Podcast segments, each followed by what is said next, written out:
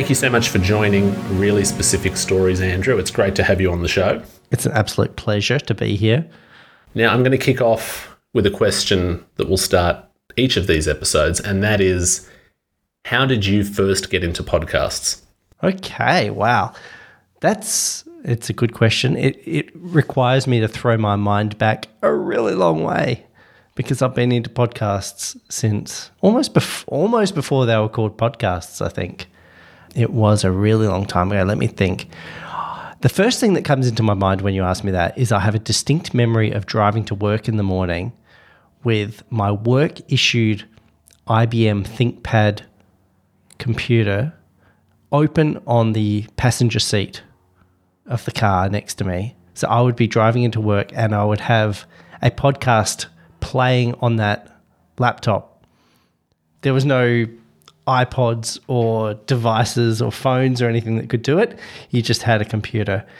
And I think I think it might have been running iTunes and I think I was probably listening to Adam Curry who would do a daily show. He's a UK based podcaster. I don't know if he still does it to be perfectly honest. But he was known as the Podfather. Podfather because he was one of the first people to do podcasting. So I was listening to his podcast, so it has to be pretty early on in the the world of podcasting. So yeah, that's that would be my first thing that I remember. Now, at that time, what did you enjoy about Adam Curry? Yeah, I've since I was a young kid, I always listened to voice. It was something that always helped me. I when I was really super little, I used to fall asleep listening to audiobooks. And then when I got a little bit older, I would fall asleep listening to talkback radio.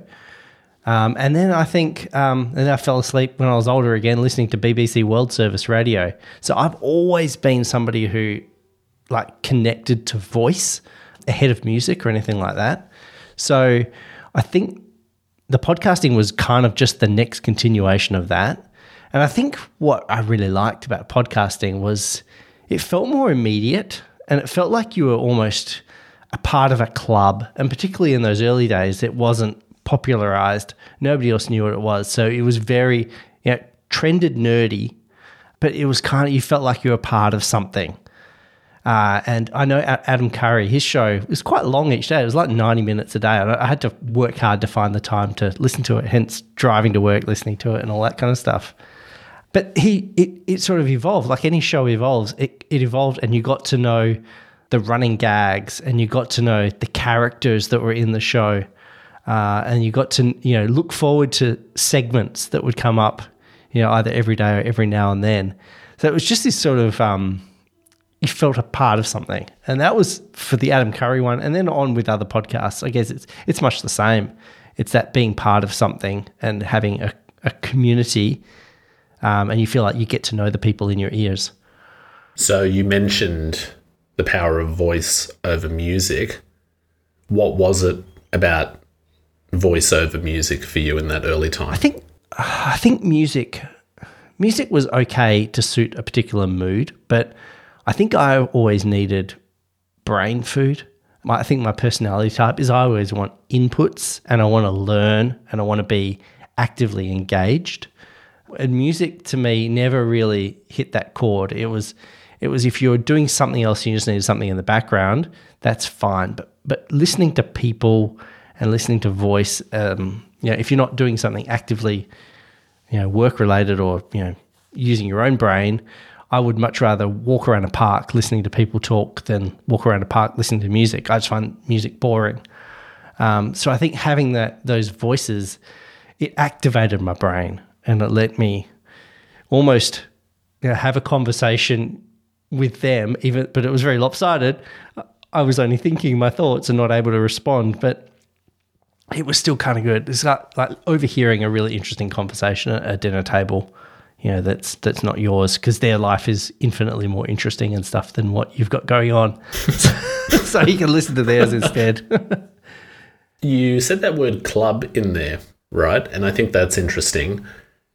You said that the conversation was one sided because you were listening to Adam Curry or yeah. other podcasters of the time were you part of a wider club or when i say that were you talking to other people about this interest or was it limited to just listening? Um, it, it, was really just limited to listening, especially in those early days. If you want to limit it to that, there was nobody else you could talk to about it because people didn't know what you were talking about. If you mentioned podcast, you'd get a bit of an odd look, or you'd have to explain. It's kind of like a it's like a radio show, but on your computer. Um, people didn't get it. It was hard to get access to these things. It wasn't super simple. iTunes was probably the one that made it easiest to begin with.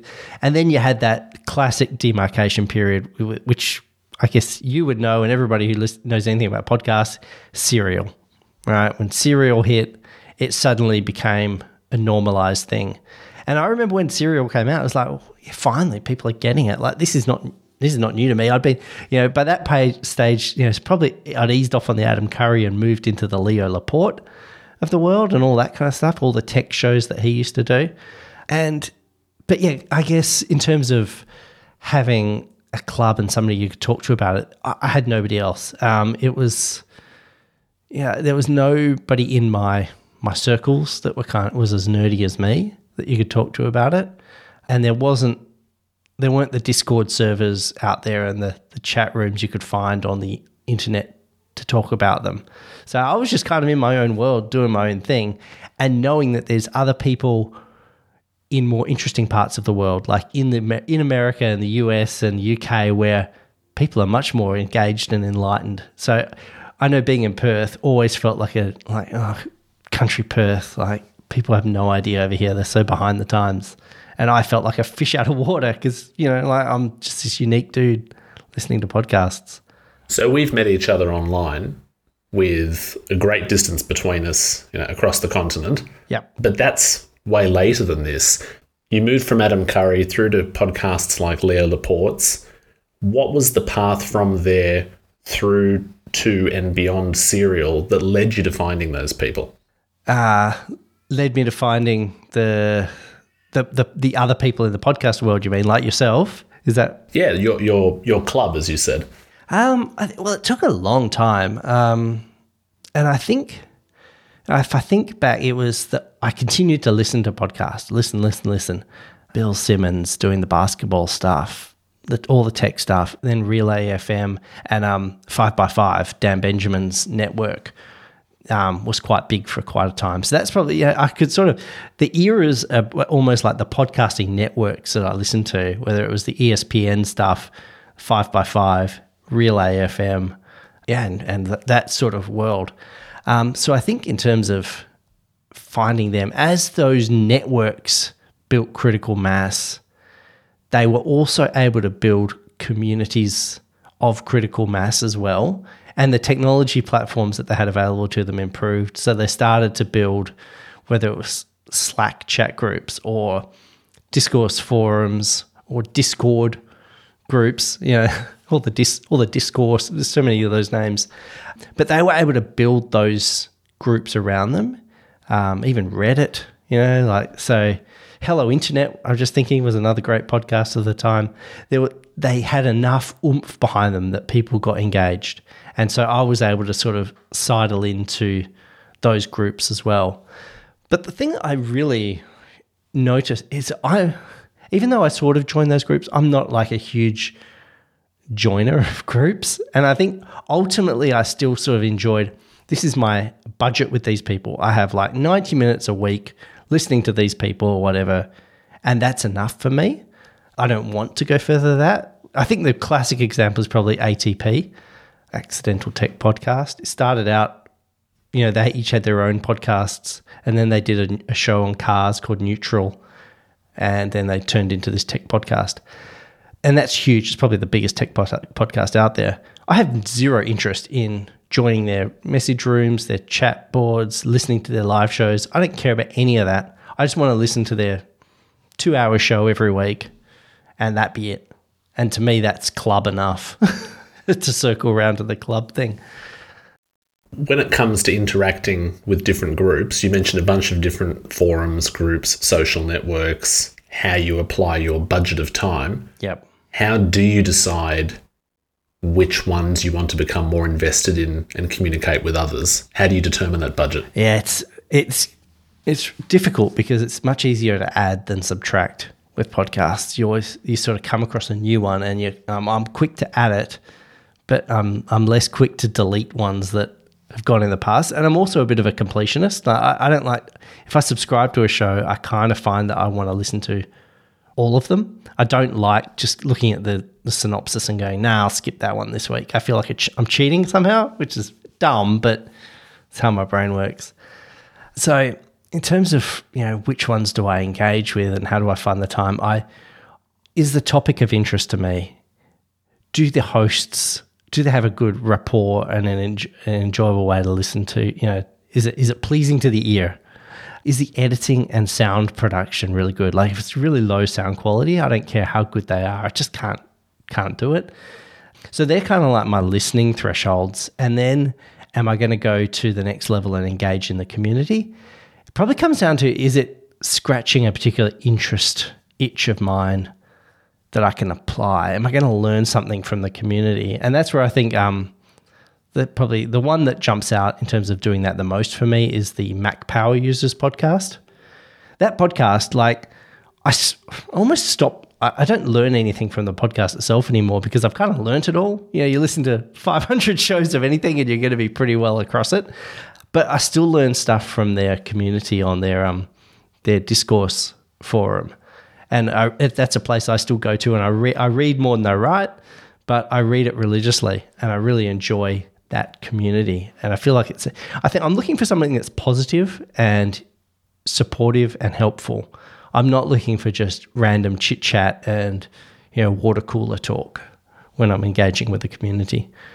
And you still listen to Mac Power users today? I do. Yes, that's one of the ones that's been I've listened to. I almost feel like I, I kind of have to. I've been listening to it since it launched, and um, yeah, I, I occasionally skip one of their episodes, but I would have listened to ninety five percent of them. It's I don't know why. I just I just do it. I do listen to it at about one point six times speed though, because Americans talk slowly. Oh, and do you, you only do that with American shows? The mostly, yeah, yeah, yep. Americans just talk way too slowly. I can, I think Australians we zip through our language, and Americans are really slow talking about things. And so when you listen at one time, it gets a little tedious. So you can crank it up, and then you can talk. You know, we can get we can get going, and you can churn through a lot more podcasts. It would be interesting to know if Americans ever do half speed on Australians. Then they might have to. I don't. I doubt they would speed us up. I think they would really struggle. But Americans, whew, man, they're slow. So I have no problem, no problem speeding them up that's at all. very interesting. Well, it's good that the tool exists then.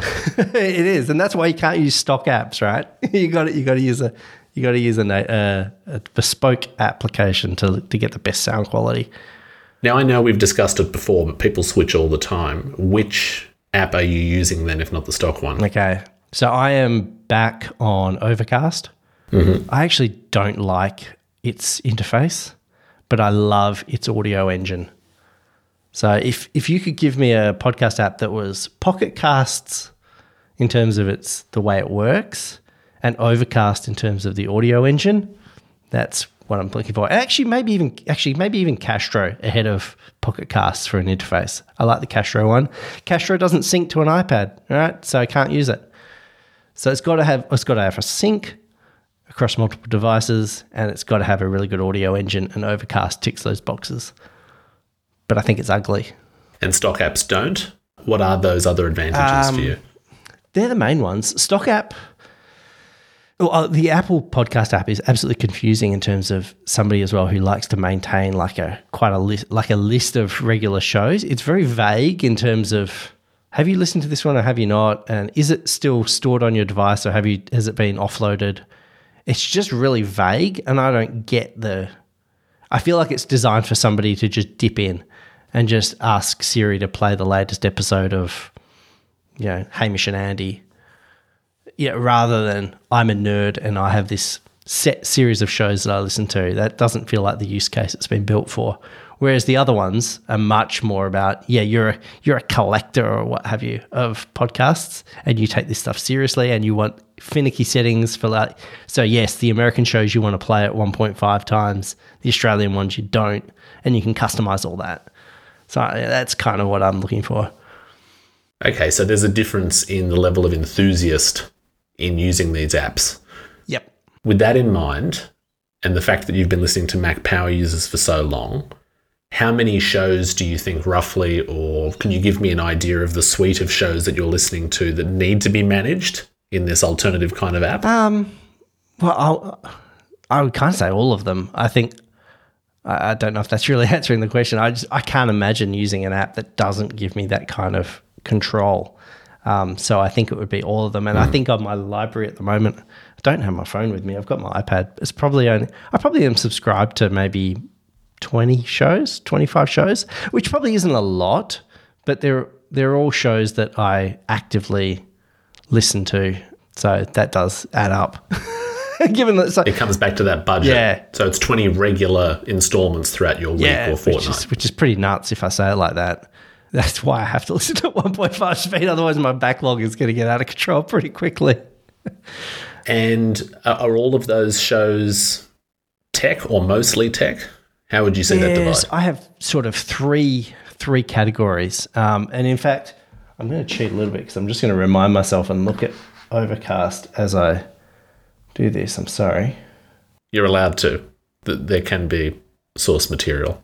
So, my Overcast has yeah three three categories. So I've got bedtime category. I've got a basketball category, and then I've got. I used to have a technology category, but then it was just overwhelming. So I've just done away with that, and that's just all episodes.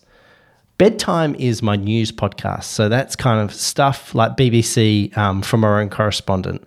It's Australian politics. Uh, they're, they're the kind of the, the, big, the big sort of, and um, 99% invisible. They're the kind of shows I'm looking at in that bedtime, kind of soothing, nice radio voice to fall asleep to. And also, again, getting back, that's factual. Uh, there's a lot of fact, fact based sort of documentary style in there. It's what I what I like. Um, then I have a basketball category, which is a bunch of different Australian NBL related basketball podcasts. I'm a big Australian NBL guy. I host an, an NBL podcast as well, so I kind of listen to listen to my own podcast to, to get better, and listen to other people's to kind of get their insights and thoughts and and that kind of thing. So that's another category.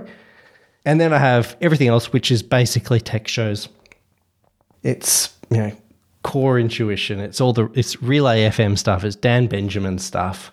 I've actually cut down that area quite a bit recently. I, I went through and culled a bunch of shows because I was like, I'm hearing different people talk about the same stuff too much. And it was feeling repetitive. So I went through and sort of culled that right down. So they're the sort of the three, the ways I, I carved them up three three main categories.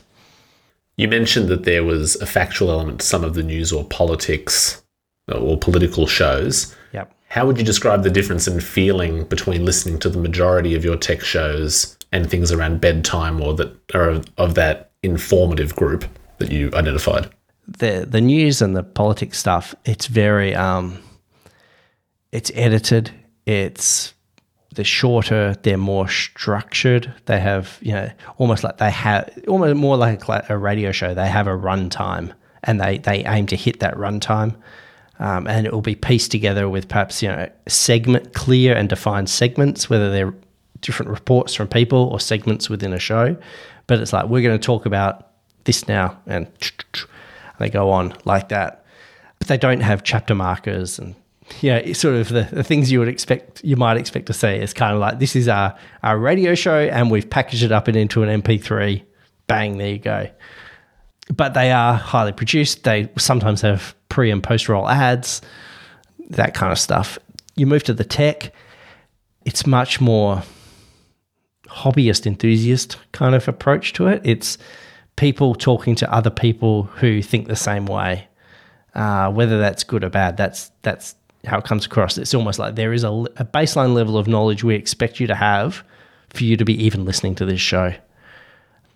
They are much more meandering. They go around in circles, and but then they have they have the, the chapter markers and they have those sorts of things as, as well. They have ads. Many of them have ads now as well, but they're usually not. They're usually host read. They're not dynamically inserted ads. So it's a very different vibe, um, and it feels they're much more chatty. It's people talking about things they're interested in, so they're they're that hobbyist style. It sounds like there's a combination of the voice that you like and these affordances are important to you. Yes, yeah, yeah, that's right. I mean, for me as well, it's like the the, poli- the, the political and news stuff that could be read by anybody, and you kind of get to know the host's voice and stuff. But it could be anybody, that, as long as they're giving you the information or the news or what have you.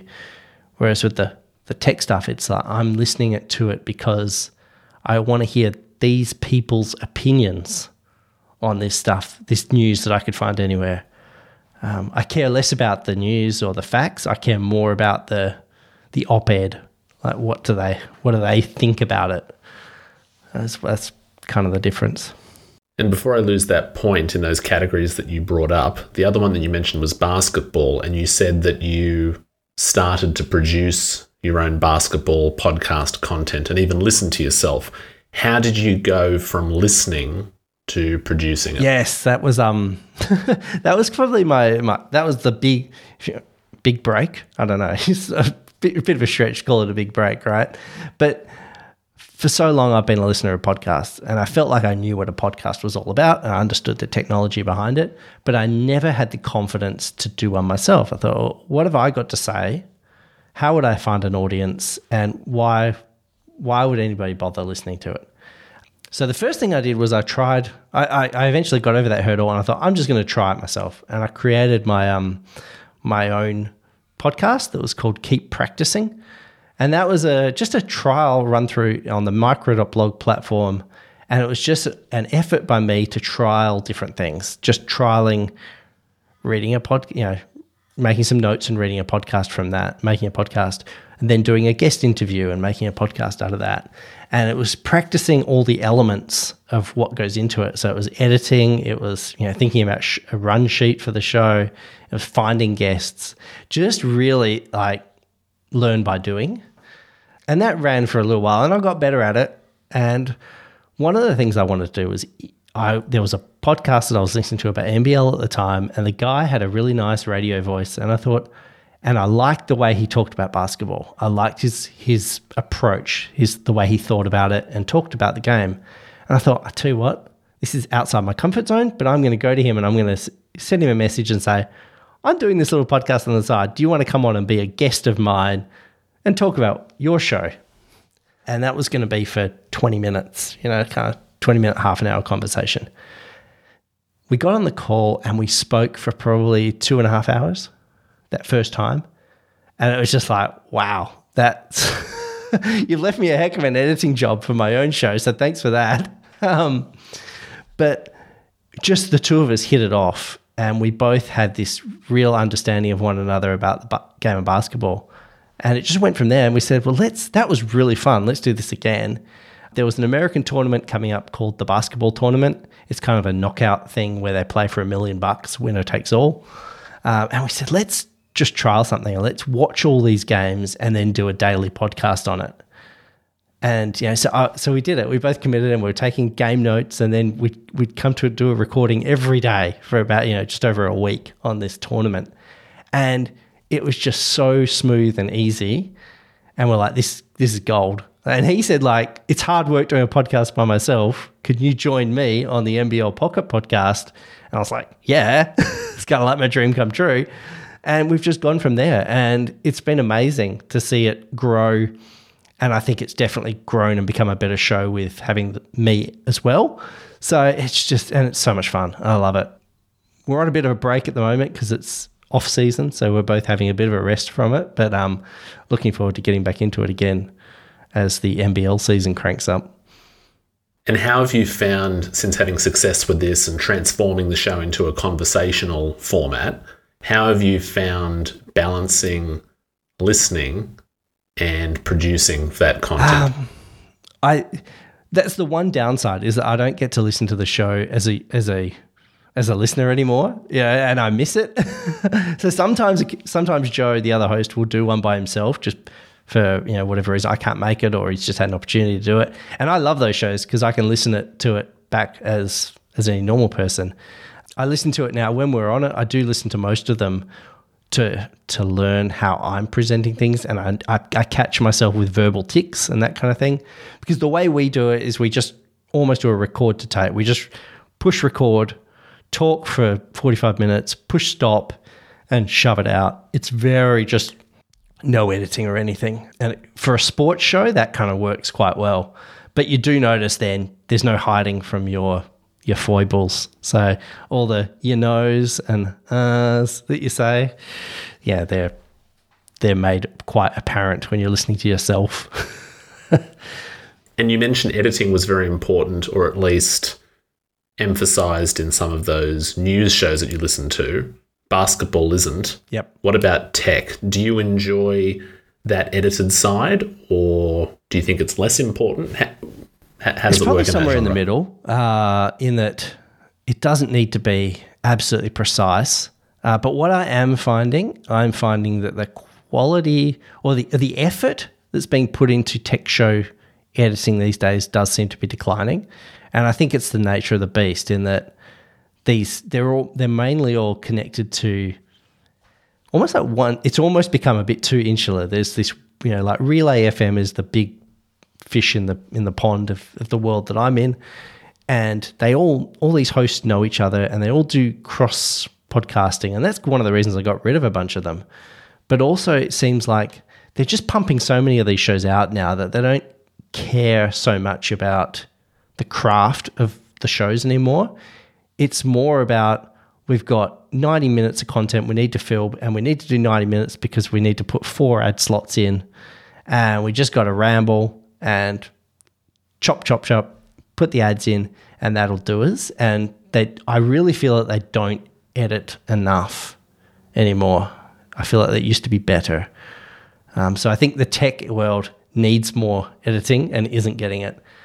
But it doesn't need to be as precise as what those, you know, four and a half, four minute, 45 second BBC snippets are going to be.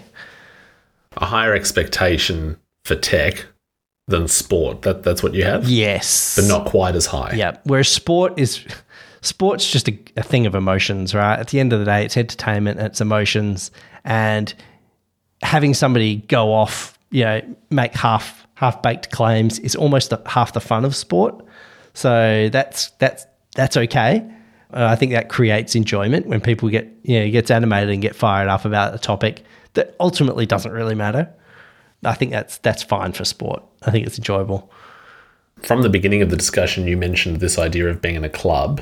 Yep. You've got your sports club, you've got your tech club. That started as a more solo or uh, solitary activity. Yep. But you've met people, I understand, across different networks that you mentioned. What does that community look like for you now? You said you retracted from some shows. What are the different networks or people you're interacting with now through technology? Okay, so I think for me, there's two major clubs. maybe three clubs. I'd say there are for me. Firstly, there's the um, there's NBL Twitter, so um, MB or NBL. So and then NBL is on Twitter. Mm-hmm. Twitter is not something I particularly love as a platform, and I had some issues with it, and I re- recalibrated myself to I only deal with Twitter if it's about basketball in Australia. And that's it. In the NBL world as well, the NBL Pocket Podcast, which is my other show, I created a Discord server for it and for the listeners of it. So I almost bootstrapped community myself because I didn't really like Twitter. And I was like, well, Discord seems to be a good place to do that. And that's been fantastic. It's not a huge community. It's not, but the people that are in there, I feel like that's a genuine community and that's got its own legs now. Um, and we're all in there for the same purpose, and that's to talk about this sport that's underrepresented in Australia, but we all love it. Um, so that's that's one club. Uh, the other one is probably like I mentioned the other the, the the other podcasts I've talked about already, a couple of discourse servers and that kind of thing. The other major club is the show that you may be familiar with, and that's one called Hemispheric Views. Mm. Uh, Yes, I do yeah, that it's, it's a good yep. show. Apparently, apparently, that at least two of the hosts are excellent. That that would be Martin Feld and Andrew Canion, two excellent hosts. The third, the third host, oh, Jason okay. Burk, he's a little sketchy, but we keep him around. Uh, okay. That show has got sort of two community elements. I see.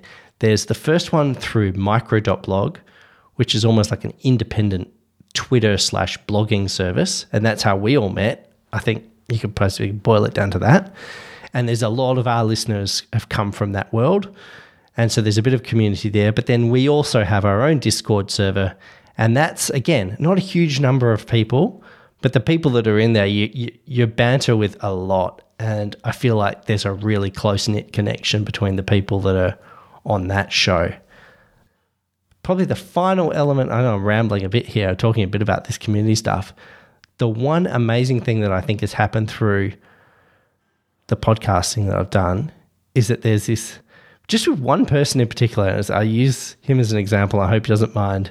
He is a listener to both Hemispheric Views and NBL Pocket Podcast. He and I are very similar in the way that we see the world, I think.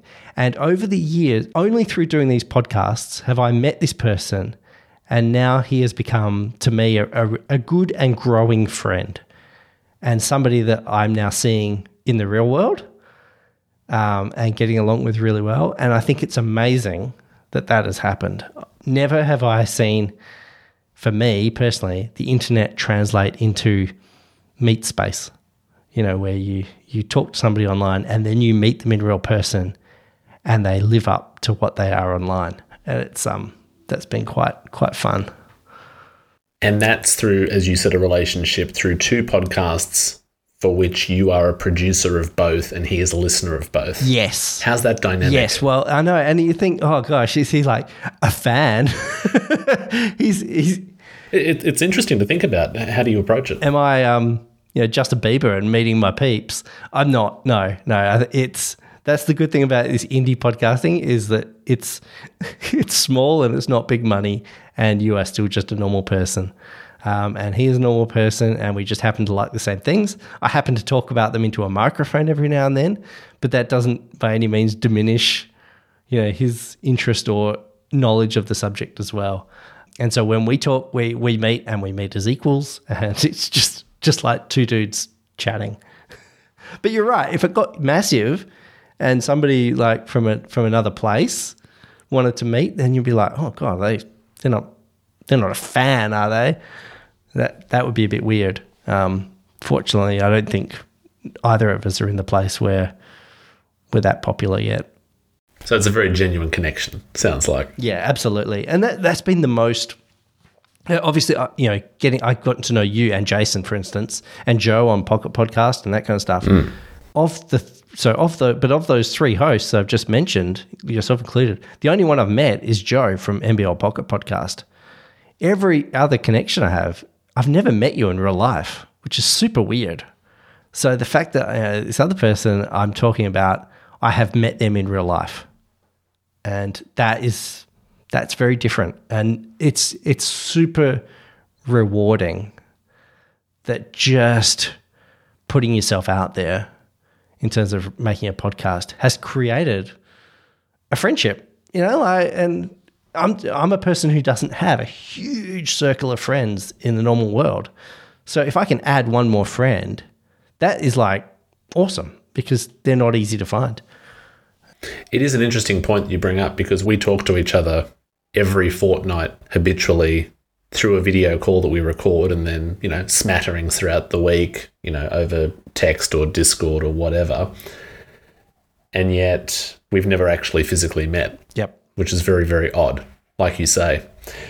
In terms of the interaction that you have, whether it's on micro.blog or Twitter or in Discord, between these two different groups, do you have a difference in the feeling of the fandom that you're essentially overseeing or facilitating as a producer, one being with sport, one being with tech, because the tools are similar. Yeah. yeah. But are there differences? How would you explain those two different fandoms? Yeah, it, you're right. The tools are similar. The tools are identical. We're both they're both basically running on Discord servers. Has become the the place to be in terms of these this community building. I could probably most reflect differences in the way that I am in the two different communities. Like I can really with the hemispheric views people, I can really nerd out and I can really focus on my nerdery. But I feel like if I go too nerdy on the on the basketball side, no, I don't, I don't worry about being belittled or laughed at or anything like that. I just think people won't get it. you know, just like it's not their thing. Um, and so, where I guess what I found most gratifying about it is that I feel like personally, I've got this super weird split personality, and I always have, where I'm this kind of like sports guy, but also introverted nerd. And that's a really odd mix. And I've never found another person that has that exact same split. And so, and I still haven't really, you know, exactly found it. But at least this way, it allows me to maximize each of those two halves of me in those two groups. And maybe like never the twain shall meet. I don't really, because the because the hemispheric views people, if I try going too basketbally, like you know, you and Jason quickly pull me into line by stop talking about that sports ball. Uh, you know, so it doesn't it doesn't work there either. so I just have to accept the fact that I need to be I'm two different people. And yet you have this friend in, as you said, meat space who is at the nexus of both of those things or a listener of both of those shows. So when you're together having a discussion or a coffee or whatever it is that you do, do those two worlds meet? They do. And I find the two, we probably lean a little bit towards the basketball side, but mm. I don't think that's because neither of us would be willing to go to the hemispheric views world. Um, I think it's just the way it has happened to play out. It's he he is probably the closest to the version of me, like my cl- the closest doppelganger, if you like, that I've ever met and it's it's really weird because it's you know I haven't known him that long, but it's like you think oh, this this guy could actually be a really good friend, and it's I don't want to over you know, over egg it, but it's kind of cool. It's just a cool thing to have had happen. And from here, where do you see or want things to go? Because you're juggling quite a bit. It sounds as a producer and listener. Yeah, I know. I sometimes wonder how long. Like, and I've yeah, this is just this side of it, I've also I've got a, a real job. I've got a family, two kids, you know, looking after a house. know, all those sort of normal life tasks still need to be done. Still got to go to go to Woolworths and do the grocery shopping. Like all those normal facts of life thing are there. And you know, I'm doing uh, podcasting has led to me being an NBL one basketball commentator some nights as well fine, chuck on another thing. So I, sometimes I wonder how can I keep doing all this, but every time I get a bit uh, about doing podcasting or what have you, or even listening to them, if I take away the listening, I, f- I realize that I miss them. And every time I do a podcast, I realize how energized I get from doing them. And I'm like, there's nothing else that I do that I get such like just immediate enjoyment from. It's probably the closest thing I can say is I used to play basketball, and there's something about playing basketball that is immediate and brilliant, and I miss it every day, even now, because I can't do it when my knees are shot and I'm old and broken down. Podcasting is probably the closest thing I've got to that just immediate performance art, if you want to call it that. You just do it, you know, especially when you're, you're the recording part of it, you're just doing it and it's fun and you just run with it and it's in the moment and time flies by and you're in that zone. So I don't, I think whatever I end up doing or however I end up balancing my life, I need to maintain this as part of it. Whether whether the topics and shows stay the same or what have you, but I really I really enjoy this, and I'm not even introvert extroverted. I, I'm an introvert, so I don't even get why I'm doing it. it makes no sense to me. And in all of that, you said that you've also become a commentator. Now that's live, am I correct? Yes, yeah, that is live.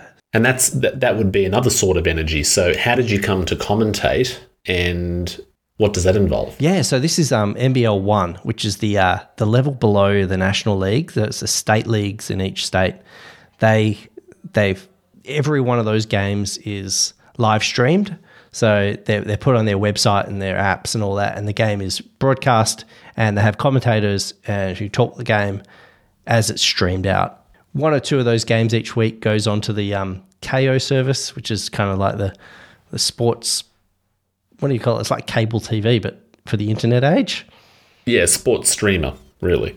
Yeah, yeah. So that, that, one of those games goes out. So if you if you happen to be doing that game, you are kind of like the Kayo commentator as well, which is a bit more kudos. So how I came to do that was people in the so I do it for one particular team, uh, the Perth Redbacks, and those people got to know my wife, and then I got to know them through her, and then they found out that I do this basketball podcast. And they're like, hey, and I used to play basketball. I'm like, well, you know the game and you can talk into a microphone. Well, we need a commentator. So you're our guy. I was like, well, it's very different. I've never commentated a game. Like, what do we do? And they're like, we just do it. So I just did it. And I found out after doing the first game, being nervous about it, went in there and absolutely loved it. It's like you said, it takes a different kind of energy. It's instant, and you got to like just talk as you see things. But it was like, I love it so much. If that could be my full time job, that's I would love that to be my full time job. I just think it's fascinating that you've brought up this particular order of events because I think when people think podcasting, podcasting is something that came chronologically in history after radio. And you see more and more people going from radio or some other live broadcasting environment to this on demand setup. You've done it the other way around. Yeah. So, what do you think of that? What do you think of that transition to doing a live thing later? Uh, and concurrently, obviously, but moving in that direction. Yeah, I mean, it's it's funny, and it's I mean, I don't really have an answer as such. Um, it's more just a reflection on. I don't think that I would have had the courage or the skill to do the commentary if I hadn't previously done podcasting. So, as much as I laughed about those people saying, "Oh, you did podcasting, you're talking to a microphone, you're good to go," to an extent, that is true mm. because I've built the confidence to be able to just talk, right? And sometimes I know I'll say dumb things or I'll make a mistake. Just push on, like just keep going, don't worry about it. And I think I would have been too anxious and lacking confidence in my own ability to do the commentary if I'd not gone through this podcasting process. So I'm glad the way it worked out. Yeah, I don't know what else to say besides that. No, no, that's fair. So, underlying all of that, there's a kind of technical knowledge that you have. You're engaging in sports content, uh, which may or may not have anything to do with the tech fandom that you engage with in other podcasts. But how has that technical knowledge helped you? Was that important when they brought you on board? That whole comment of you've been behind a microphone? Or is that less so? It actually hasn't been too important mm. in terms of you know the technical skill of you know knowing how to edit a podcast and do all those and get an RSS feed and all those sort of things. Totally irrelevant. What the only real technical skills I've been able to transfer is like how to speak into a microphone, like just being aware of your your plosives um, and pointing the pointing the microphone. You know, maybe slightly off axis, but you know, getting that bit right, and, and just and minding your levels, you know, so you don't scream too much when something exciting happens. You you, you blow the blow the levels off. But other than that, it this the technical element of managing a podcast hasn't been directly relevant to doing the live stream stuff. But it has required like preparation. Preparation is the key for everything. So before every basketball game that I'm going to commentate, I do it. I spend you know, an hour or two in front of the computer, you know, understanding where the teams are at, understanding what the storylines are about them, getting to know who are the key players and what are their st- getting the statistical breakdowns for them. With a podcast, you kind of it's helpful to do the same thing. do a bit of pre-prep and think about what you're going to say and what are the issues at hand. So preparation is key. And there's a lot of research involved. So you mentioned that it could be, or that you'd like it to be, your full time job. What do you think that would be like? Being uh, as basketball commentator or podcaster, or yeah, podcaster, commentator, basically whatever you're referring to. It would be, you know, I think I think the time that you would spend in front of the microphone, if you're going to make a real good go of it, that's the. It's like any endeavor. I think that that's the performance period, but the performance period is probably not the biggest effort period. It's like if you're an actor, you know, rehearsals take up a lot more time than the show. Or if you're a basketball player, you spend a lot more hours training and at the gym than you do playing a game. And I sort of think this stuff, if you want to do it professionally and you want to really hit a home run, it's kind of the same thing. It's about doing your work behind the scenes. That's a great message, I think, for anyone who's looking at actually getting into podcasting. There is a lot of effort. On that, I think you've given me a lot of great history and, and views on your different fandoms and how you've produced and listened. Is there anything that I haven't asked you about that you would like to mention or something in your own story that's gone unnoticed? Um, I think probably the thing that I, we haven't really spoken about very much is hemispheric views as the podcast that we do together. Sure. And I think I just want to make it really clear that it has become it's it's a true joy and that show is I think something unique and special. And I think the biggest thing the biggest problem I have with it is because it's so unique and special, it's really hard to explain to people what it is. And I find myself, what is our show? So I I have a hard time promoting it because I don't quite know how to encapsulate what this thing is. But it's a show that, like any of these things, over time it builds its own momentum and its own personality. Uh, and I think it's it's it's a classic example of how these these sort of fan based enterprises can develop and build lore around them. And again, I don't want to overcook it. I'm really get, patting both of us on the back at the same time. So it's a bit of a, you know, it's not very Australian thing to do, hmm. is to say how great we are. But I really think it's a cool show. And what it has done for me is it's, is it's really given me like a new lease on life in a sense. I, I, and I look at, you know, as you and Jason, and sometimes I catch myself because I'm like, I'm too old to be doing this stuff. Like, why, why, like, why would you want to talk to me as an old man and I, and, I, and it's like I sh- if only I keep saying if only I'd done this show ten years earlier, it would have been way cooler because I would have been younger. But then you couldn't do it ten years ago because it wasn't a thing that could be done. But yeah, I don't know. I just think Hemispheric Views is an amazing show, and it's giving me, it's it's taught me heaps about podcasting. It's taught me heaps about communicating, and it's given me a, an outlet for an area of passion of mine that I didn't have previously. It's it's I love it. And something you want to continue doing, it seems. At least for a little while. Yeah, yeah. We we need to make as long as yeah. you know, and, and it's so funny, you know, it's one of the other things I guess with you have Hemispheric Views and we have the One Prime Plus stuff, which is the the Patreon. This is not paying its way, right? we've never even we've never even really emptied the tin of where you know the money that's in there. It just sits in there, and it doesn't. I think it's kind of like I would be very happy with it being just as it is, or I'd be very happy if it was suddenly paying me $200,000 a year, right? In the middle somewhere, like where you're kind of, it's kind of half a job, but it's not a full job. I think that would be the worst outcome. At the moment, it's a hobby, and the people who really love it contribute. At, it was almost like it's a thank you. It's and that's all it is, and that's how I think it should be seen. This is not our job, and I think that's what makes it special.